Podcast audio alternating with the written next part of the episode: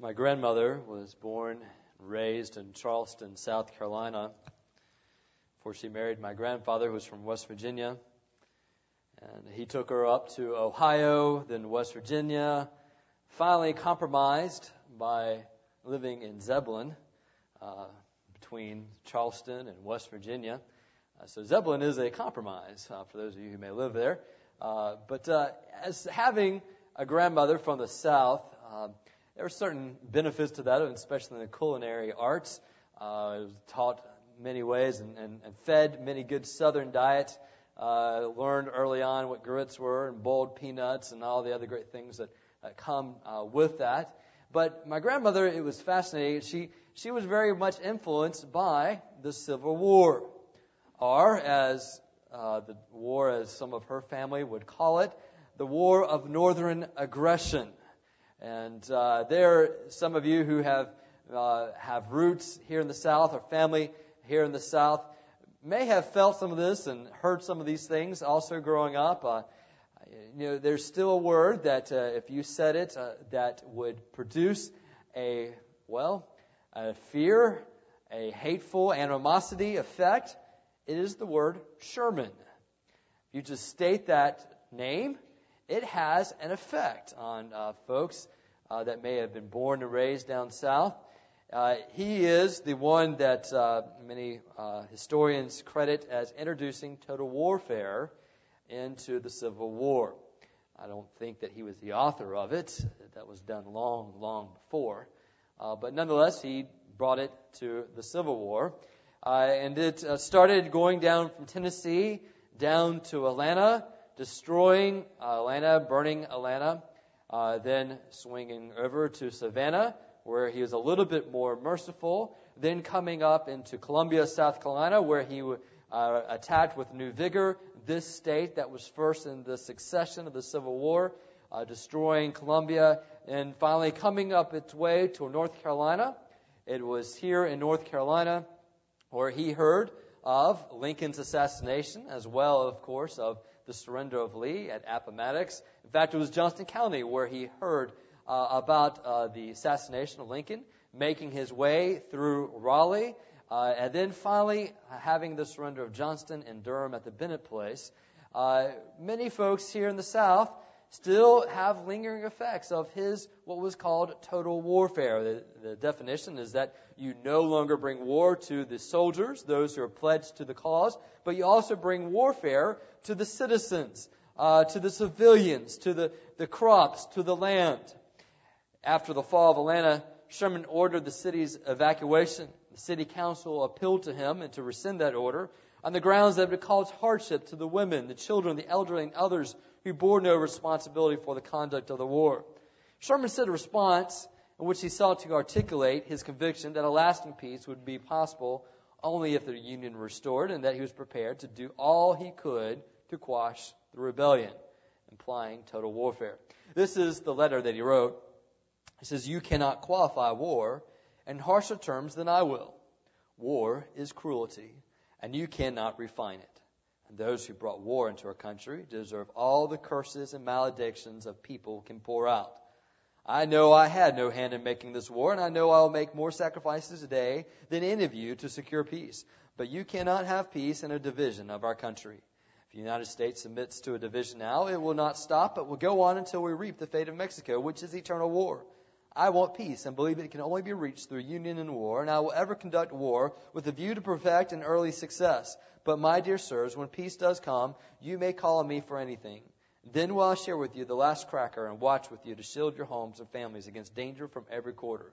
But what was implied, until that point, I will wage war everywhere I go.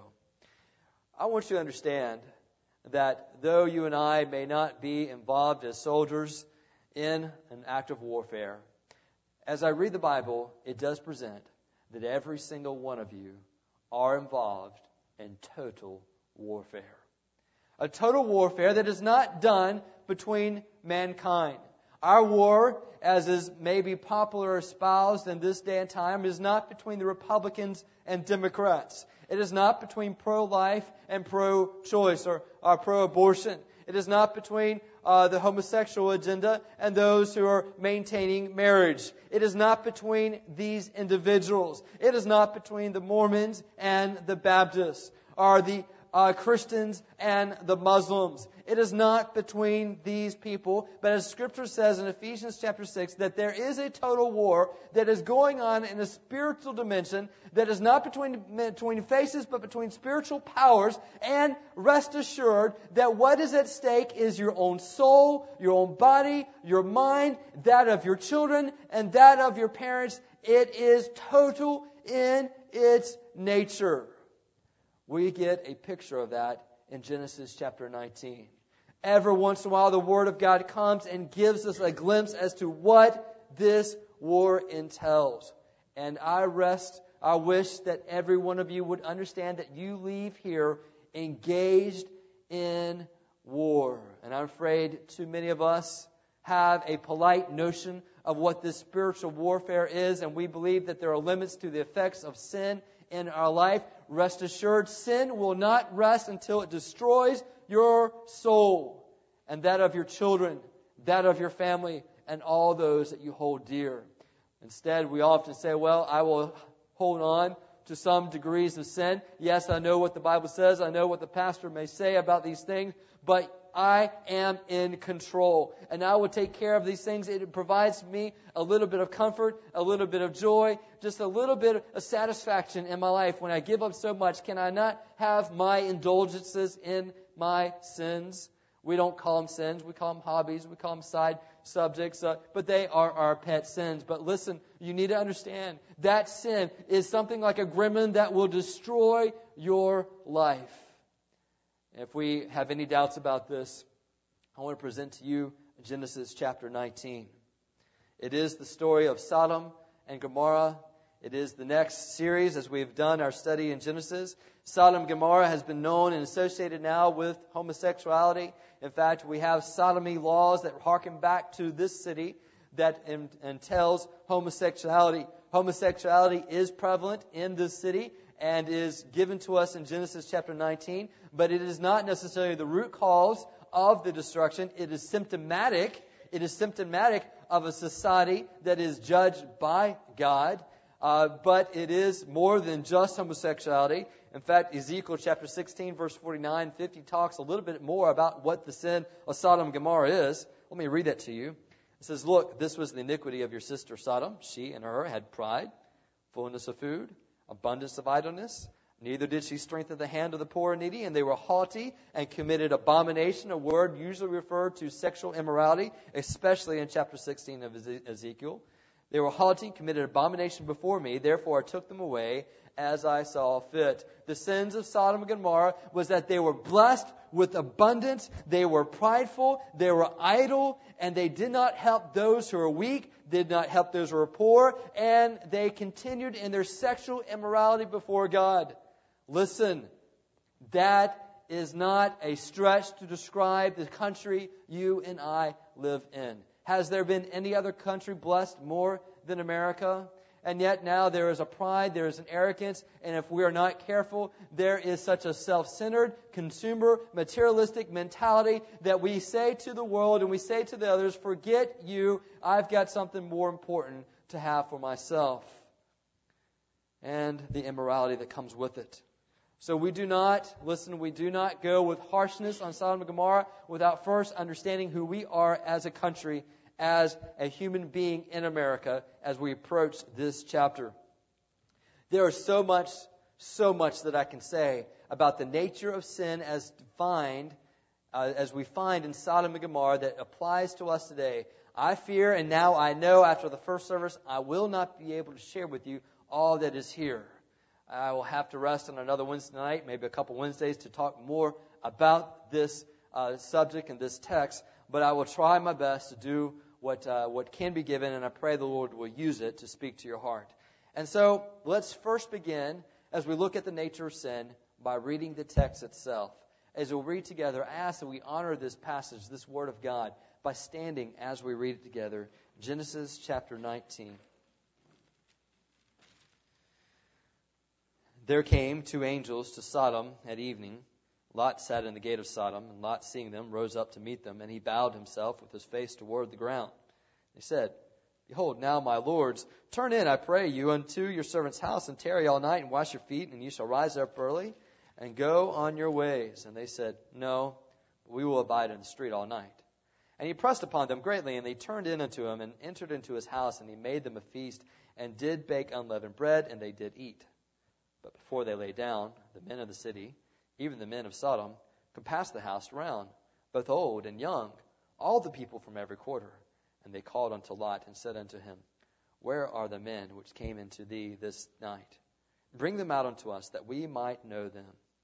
Lot went out at the door unto them and shut the door after him, and said, I pray you, brother, do not do so wickedly. Behold, now I have two daughters which have not known man. Let me, I pray you, bring them unto you, and do ye to them as is good in your eyes. Only unto these men do nothing, for therefore come they under the shadow of my roof. They said, Stand back. And they said again, This one fellow came in to sojourn, and he will needs be a judge. Now we will deal worse with thee than with them. And they pressed sore upon the man, even Lot, and came near to break the door. But the men put forth their hand and pulled Lot into the house to them and shut to the door. And they smote the men that were at the door of the house with blindness the small and great, so that they worried, them, wearied themselves to find the door. And the men said unto Lot, Hast thou here any besides, son in law, and thy sons, thy daughters, and whatsoever thou hast in the city? Bring them out of this place. For we will destroy this place, because the cry of them was waxing or growing great before the face of the Lord. The Lord has sent us to destroy it. Lot went out and spoke unto his sons in law, which married his daughters, and said, Up, get you out of this place, for the Lord will destroy this city.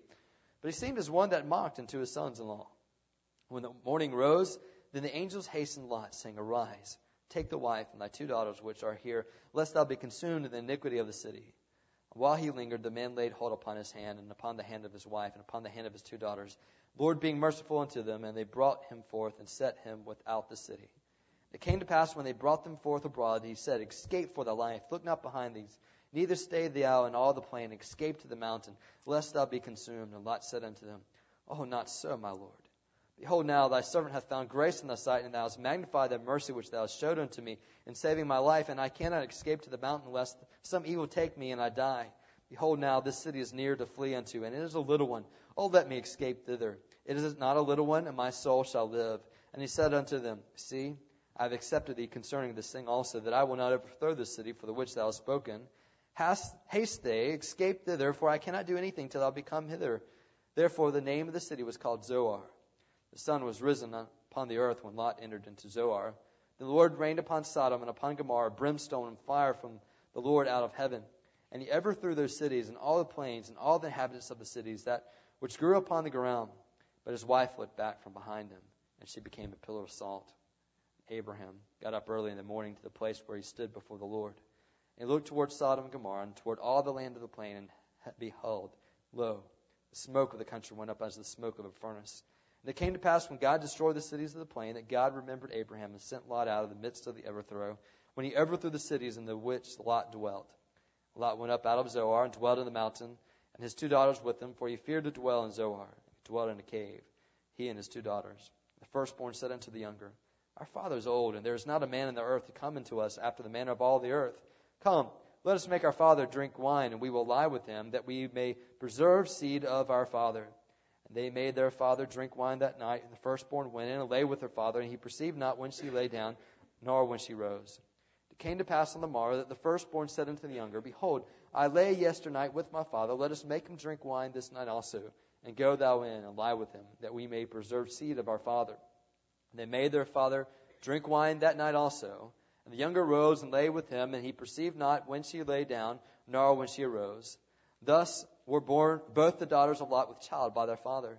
The firstborn bore a son and called his name Moab, the same as the father of the Moabites unto this day. The younger also she shall bear a son and call his name Ben-Ammi, the same as the father of children of Ammon unto this day. You may be seated. After reading this chapter, common responses, ooh. And I could say all God's people said, Ooh. when we read the nature of sin, we see what devastating results it brought.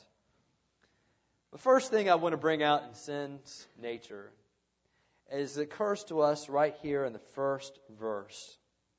When we see where Lot's at, there's something hidden that if you had read all the way from Genesis 13 to 19, like those of us who've been with us faithfully have heard, as we studied going chapter by chapter, we're starting to see there is a progression to sin. First attribute you need to know about sin is that there is a progression. Sin's progression. Let me illustrate this or bring it out to you. What is the progression of sin?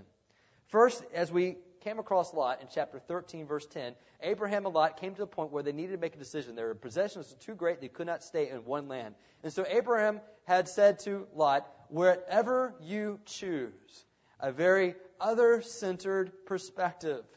He understood that he was there temporal, and so it didn't matter one way or the other. And so he said, Lot, whatever you choose. And the Bible says in, in, in chapter 13, verse 10, that Lot looked toward Sodom. This was the Jordan Valley. It was a rich, fertile area. He said, I want to go there. And so not only did he look toward Sodom, we find in a couple verses, chapter 13, verse 12, he pitched his tent toward Sodom. He's in the peripheral. He's hanging out. He's still in a tent there next to Sodom. But now in chapter 14, verse 12, as we read, folks come in and take over Sodom, capture people. We find in chapter 14, verse 12, no longer is Lot in a tent toward Sodom. Now he is living in Sodom. And he becomes part of the, the capture, of the refugees that Abraham rescued. It should have been a warning to Lot. And now, as we come to verse 1, not only is he living in the tent, the Bible says that Lot was sitting in the gate of Sodom. The gates of a city was the place of governance. It was the place of judgment. If you want a matter to be settled, you went to the gates of the city. What does it imply that Lot was in the gates of the city? He is now a leader in this city. Perhaps it was done because his relative was the one who rescued the city, Abraham. Perhaps thought, you know what, we need to recognize this man. He has an influence. Let's put him as a leader. We don't know what it was, but for whatever reasons, he's gone from looking, he's gone from uh, pitching his tent nearby, he's gone to living in. Now he is leading in this city. It is a city of known immorality, as the Bible says, and we find in this chapter that the cries of the victims in the city was going up to meet the ears of God. Uh, kind of a man speak for that. Uh, of God not literally having ears, but as a way of saying God recognized the sin of the city. Now Lot is leading in it. There is a progression. You need to understand that when sin enters your life, it will take you somewhere. It does not just stay content in a little corner of your life. Sometimes we think we can do that. I remember one time my parents caught me in sin as a teenager and they uh, were warning me. It, was, it had gone past the stage of where spankings just didn't work. Now they needed to warn me and teach me and try to train, train me. It was up to me whether I was going to obey or not. And they said, you cannot master sin. You cannot control it. You must teach, uh, view it as a snake in a room that you are far away from because it does not just stay there, it will conquer you. I'll never forget that lesson. And there are momentary lapses in my life, but by the grace of God, that truth always comes back to my mind that if I continue in this sin and think that I will control this and keep it segmented to one section of my life, I am a fool.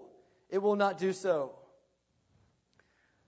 You see, every sin that you do changes your heart just a little bit just a little bit. Growing up, we had a garden in our house, and uh, we were, you know, raised tomatoes and other things, and kept me busy. And our neighbor had chickens, and Dad had the great idea, you know, these chickens can be a help to us.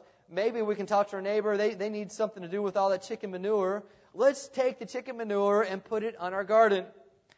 After all, manure is supposed to be something that enriches the soil so that our fruit will grow, our vegetables will grow better. Great idea in theory. The only problem was we did not know what those chickens had been eating. When we spread the manure on our garden, we had weeds like we had never known before, all throughout our garden.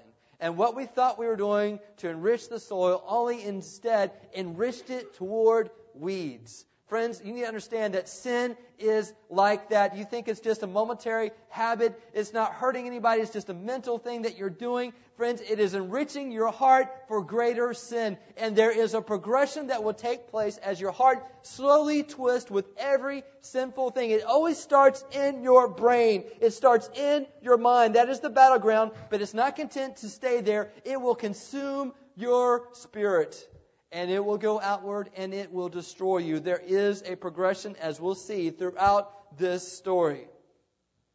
Now, Lot gives these two men turning out to be angels hospitality. There's an obvious contrast between this previous chapter and 18 when Abraham hosts these two angels and God himself, I believe Jesus Christ in pre-incarnate form. And there Abraham has an intimate moment and we find that these two men leave on, leave off and go to Sodom while God through Jesus Christ is having a moment with Abraham and he is interceding before uh, God to Lot and to Sodom.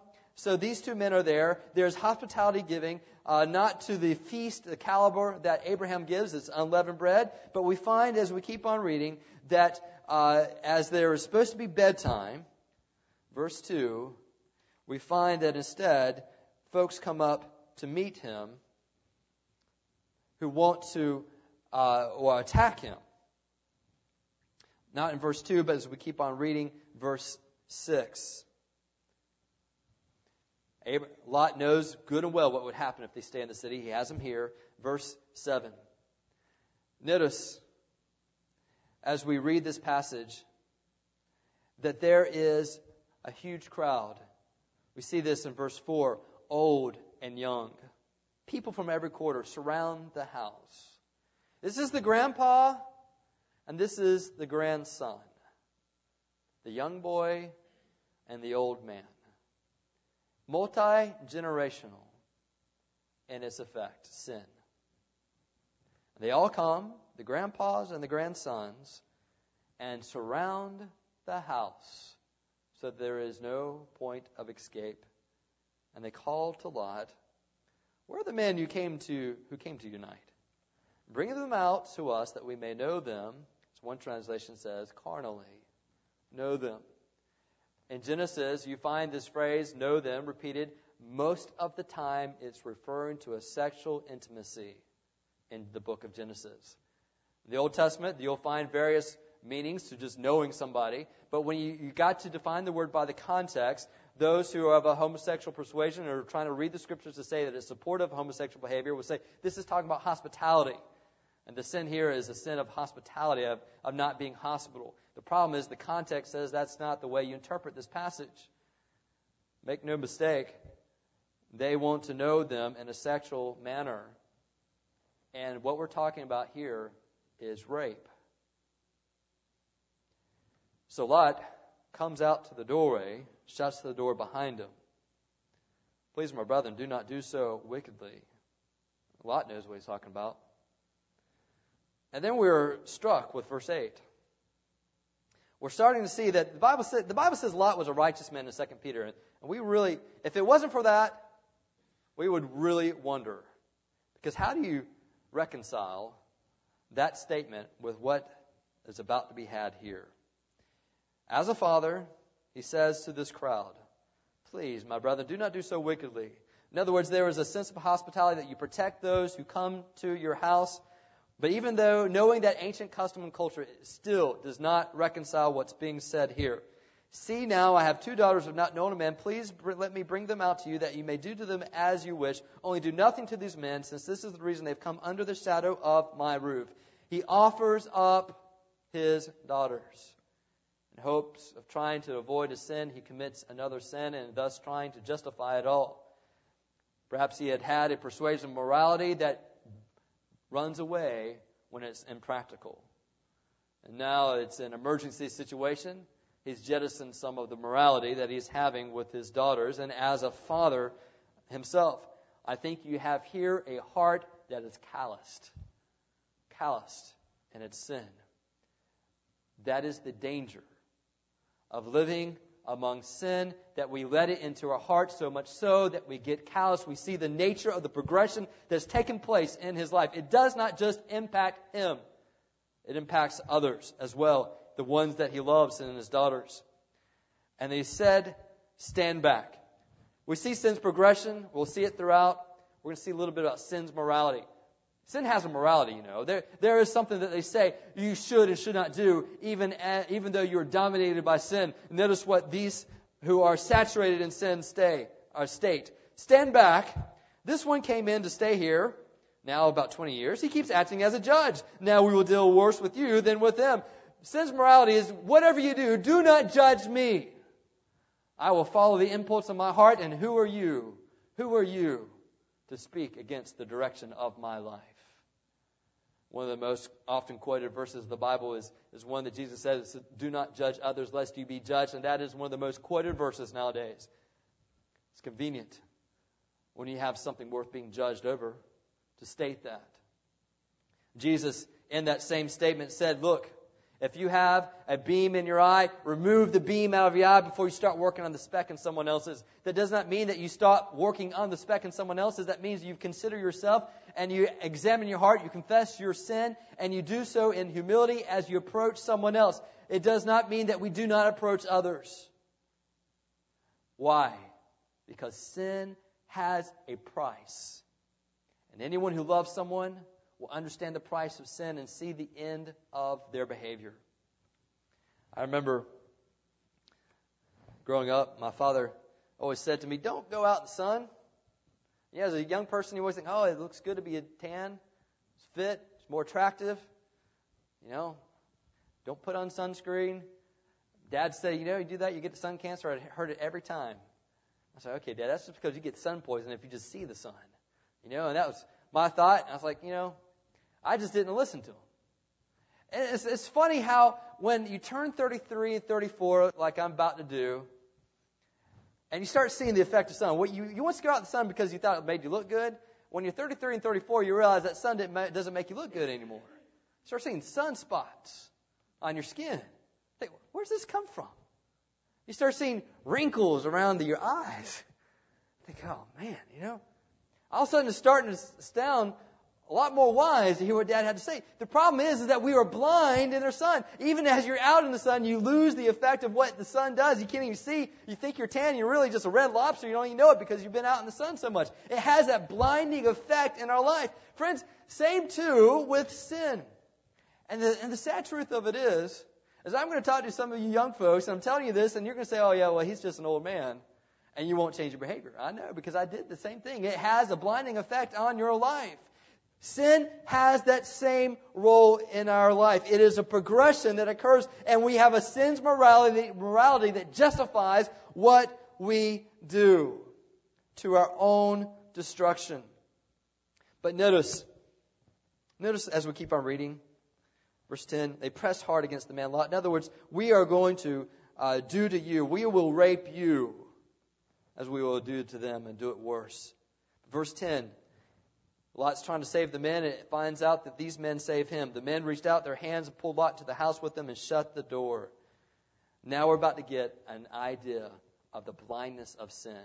There's a blinding effect to it. We've seen sin's progression, we've seen sin's morality. Now we're going to see sin's blindness. They struck the men who were at the doorway of the house with blindness, both small and great, so that they became weary trying to find the door. It is at this moment Lot gets an idea of who these two strangers are. These are not just strangers, they are agents of God. Just picture this grandsons, grandfathers out there trying to rape these men. As they're doing that, they get blind. One person says, I can't see anything. What's happened? I can't see anything. You too? We can't. And you can hear the chorus of everybody getting blind. That would be a good clue right then that God is at work. They don't get it. Why? Because sin has made them blind. You would think this would be a good time to repent, to fall on your knees and say, God, you're giving us judgment. But what do you see instead? Does the blindness hinder them? Yes, but it's not for lack of trying. Notice, do you get that last phrase? But small and great, so that they became weary trying to find the door.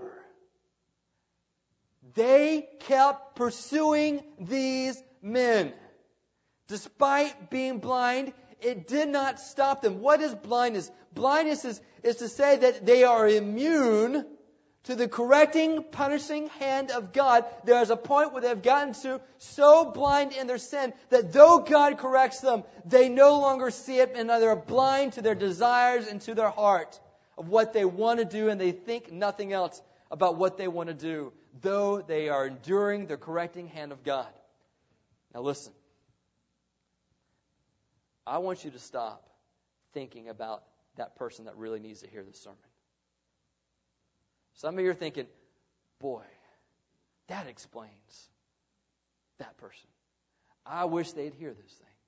Let me just tell you that strain of thought is a classic tactic of someone who is blind to their own sin. I'm speaking to you. I'm speaking to me. Sin can blind us. I pray that as I teach on this subject, that God, by your Holy Spirit, because it's only going to be through Him, will open up your heart and your eyes to whatever it is that's in your life that you're blind to.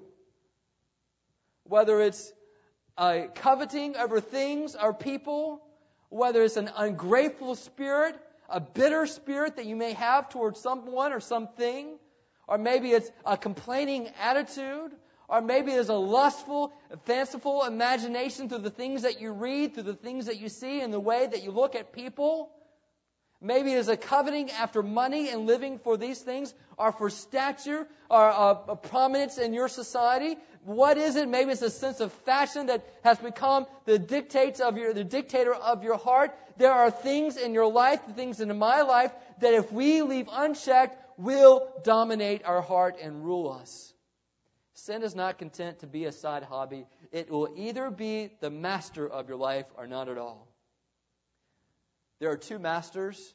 You will live under the mastery of Jesus Christ or the tyranny of sin. It is not good enough to just allow sin to exist in the sides of your heart and the sides of your life. It will not be content there. As it exists, it will dominate. God gave a warning to Cain in Genesis chapter 4 Beware, sin is crouching at the door.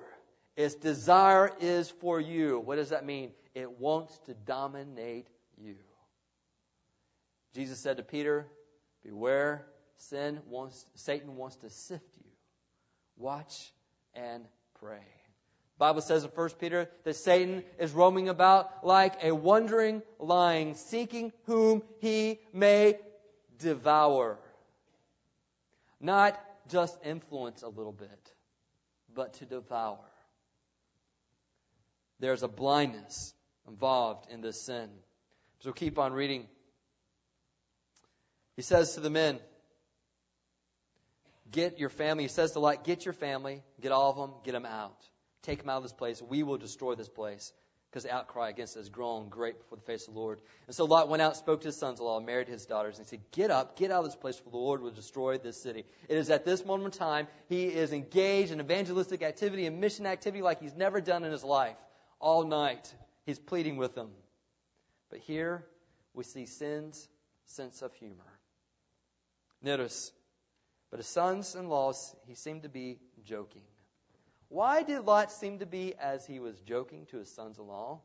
Perhaps maybe it was a consistency of silence before his sons in law. All of a sudden, Lot start talking about the judgment of God. What, you know, Lot, what's wrong with you, man? You, you never talked about this stuff like this before. This is just crazy. You talk, you're talking, and then as, as if he was joking. I was like, "That's a good one, Lot. That's a good one." Sin would have us laugh at the judgment of God upon it. Sin would have us laugh upon the judgment of God upon it. I was convicted of this. I was watching Office, TV show. Has a humor that makes me laugh often. One of the shows it was talking about homosexuality. Isn't it funny that almost all the well no, it's not sexuality. It's not funny that all of the humor in sitcoms today is usually revolved around sinning. Guy was joking about having a gaydar. I laughed about the whole scene that hit on me. This is about homosexuality. Why is it, it seems like 70 to 80% of, of laughter involving sitcoms is usually about homosexuality? Could it be that Satan knows that we cannot take seriously that which we laugh at? For those who are 13 and 14 year olds and under, Ellen DeGeneres is a funny talk show host. For those of us who are older, we know that she is the one who pioneered homosexuality in sitcoms and was a miserable failure when she introduced it. Now she's a great success. What's the difference? Has the Word of God changed? No. But our calloused hearts have. Sin's humor. We keep on reading, we find the sin that is in Lot's life sin stubbornness. Verse 16. They're trying to get Lot to hurry. Get out of here. Take your wife, your two daughters here. You're going to have to give up on your other daughters and their husbands. You're going to have to get out of here. Verse 16. And while he lingered, God had to literally drag him by his hands and the hands of his wife, the hands of his daughters. Why did he linger? Sodom's, Sodom's unbelief was predictable. Lot's res- resistance, reluctance is incredible. Why did he hesitate? Perhaps maybe he was not convinced of the certainty and severity of the judgment. Perhaps maybe he was hoping for delay. Maybe he was so attached to this present world and he could not bear to leave. For whatever reasons they were there, he was stubborn, not wanting to leave, and God had to literally drag him out. Verse 17, they get out and they say, Escape for your life. Get out of the city, of these plains. Do not look behind you. Go to the mountains, lest you be destroyed. Notice a lot what he says. Please, no, my Lord. If your servant has found favor in your sight, increase your mercy, which you shown me by saving my life. I cannot escape to the mountains, lest some evil overtake me and I die. You see how blind he is? Guess what's going to happen if he stays? He's going to have the punishment of God on him. He doesn't see it. He's blind to it. It's in his own life, and there's a stubbornness there. He says, and he says, you know, can't you just give me this one little city, Zoar? Zoar literally means small. He says, just give me this one little one, verse 20. This little one, please let me escape there. My just and my soul shall live. Friends, beware of that. We say to God, God, I understand what you're saying about these sins, but this is just a little sin. Can I not let it re- reside in this city? It's not going to be that big a deal. It's just a small sin. Lot gets convicted of that later on when he realized how sin gets punished. God says, Fine, get there. I will not have the judgment of God come down until you are there. So we keep on reading. Verse 25 He overthrew their cities, all the plains, inhabitants of the cities, what grew on the ground. Sin's judgment. Verse 26, we see how sin is saturated into the family of Lot. 26. But his wife looked back. She became a pillar of salt. What was the problem here? Well, one, God expressly told them not to look back. Why would she look back? Was it merely curiosity that drew her, seeing the judgment of God? Maybe it was well, you know, this was her home for 20 years. These were her daughters. This was the furnishings of her house where her babies and children were raised. Friends, Scripture makes clear that we're to love the Lord our God with all of our hearts. Jesus said, if you love your father, your mother, your children, your wife, your husband, before me, you cannot be my disciple. Here you have it demonstrated. What happens when you have a lingering look? It is not just a glance. This word entails an intense gaze, not just a passing glance. Sin's saturation into his family. What started with Lot just saying, you know what, that would be a really nice place to live. It'd be good for me. It'd be good economically. Now, all of a sudden, because of the selfishness of that decision, has progressed to the point where he's lost everyone in his family except two girls. Progression, nature of sin. If you're telling yourself, it's no big deal, it's just my imagination, it's just my fancying, it's not hurting anyone. You are believing a lie of Satan. Lot's story as a warning to us all. And so Abraham, verse 27, went early in the morning. Why is Abraham brought into this scene at this point? You know, he's all of chapter 18. Now all of a sudden he's interspersed right here in the middle of chapter 20, uh, verse 27. He looks towards Sodom and Gomorrah. He sees the smoke going up. And it came to pass when God destroyed the cities of the plain that God remembered Abraham and sent Lot out of the midst of the overthrow when he overthrew the cities in which the Lord Lot had dwelt. Why is Lot or Abraham interspersed or in, injected into this story right here? Because God is wanting us to know that Lot's deliverance is not due to Lot's faithfulness. Lot's deliverance is due to the faithfulness of an intercessor. You remember, you see that phrase? He remembered Abraham. That was a way of saying Lot escaped because God remembered Abraham and his faithfulness and his prayer. Listen, Lot had a Savior. He didn't know who he was at the time as it was going on, but it was Abraham interceding for him. Let me tell you a wonderful news.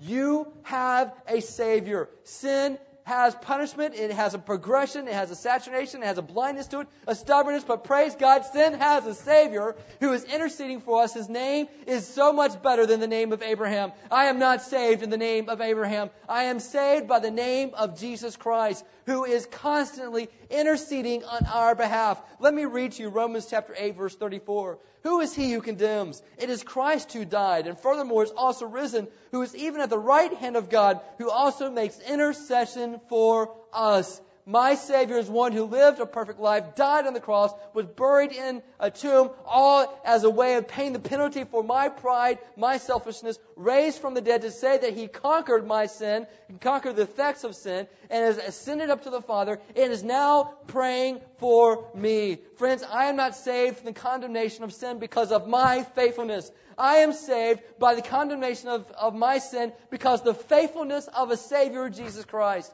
It is in His hands that my salvation rests, and it is for you too. He is offering up to you the, the saving effects of Jesus Christ. You have an intercessor. He sees you in your sin and your stubbornness and the progression of the sin. He knows the end results as he knows the beginning. And he says, Let me save you from the end results. I have been given for you. As we keep on reading, we find that sin is duplicated. Sin is duplicated. Lot, he sees what's going on. Notice verse 30. He went up out of Zoar and dwelt in the mountains. And his two daughters were with him, with him for he was afraid to dwell in Zoar. Ooh, I had no idea the punishment of sin. And here I am in this place of compromise. Let me get out of this wicked people and let me dwell in a cave. That's our extreme. Sometimes we deal with sin and we say, well, we need to live in this world and, and sin has a part of us and, and affects us. But then the other side is, you know what, I, I just need to get away from this world. Let me get in a cave and set up some monastic life somewhere. And we'll homeschool our kids and we'll keep them away from everything else. And we'll think, you know what, that'll take care of it. Friends, it will not take care of it. Your circumstances, your location will not take care of it because sin resides in your heart. And where you go, so does sin. The battle is not waged in your location, it's waged by the grace of Jesus Christ in your life and asking for the Spirit of God to work in your life. And so Lot tries to go into a cave somewhere, get away from it all. But notice verse 32 the girls have a strategy. They say, you know what? We don't have any husbands. How will we have children? How will we have a seed? Lot's family is going to die with him. We must do something about it. We must have children regardless of what God says. Beware when we tell ourselves and tell God, we must have a spouse. We must have a children. We must have a successful career. We must have all these status symbols of wealth regardless of what God says. We must obey God. So, children get the father drunk, and they both become pregnant in the drunken state of Lot. Maybe they were saying to themselves, you know what? It's probably not a good thing that we, we do this. This is not normal behavior. It's not moral behavior. But you know, there's sometimes situations that come where we have to jettison the morality. This is practical. Where do they get such things like that? Such ideas? Maybe it came when they heard their father outside their door tell the crowd, you know what, this is not normal behavior. I don't usually let my daughters do these things, but you know what? You're about to rape me. You're about to rape my guests. Maybe we'll just jettison the morality because this is extremely practical right now to let you guys take this. Chances are that was probably not the first time these girls heard their fathers do such things and say such things. Sin is duplicated in our children and those that follow us. You need to understand every generation needs an encounter with the Savior. It's not good enough for them to come on the faith of ourselves. Every generation must encounter Jesus Christ because sin is a part of their life. I, I have no more time to talk about these things. Let me just close by sharing a story that Franklin Graham gave. His counselors were involved in Blacksburg, uh, the, the shootings that occurred over a year ago in Virginia Tech. They said that as the counselors came in, it was still a crime scene. The bodies remained where they were. They had to do so for investigating purposes. But as the day wore on, they started getting cell phone calls ringing on the deceased. Folks were calling each other, trying to figure out who was safe and who was not, where were they at, asking for assurances of where they were. I said it was an eerie sound. As the night wore on, the cell phone rings increased. And the pockets, coats, and book bags, sometimes in the very hands of the victims. Phones ringing, people asking, Are you okay? For them, it was too late. What you hear this morning is a phone ringing in your soul and your spirit, warning you sin has an effect. There is a Savior.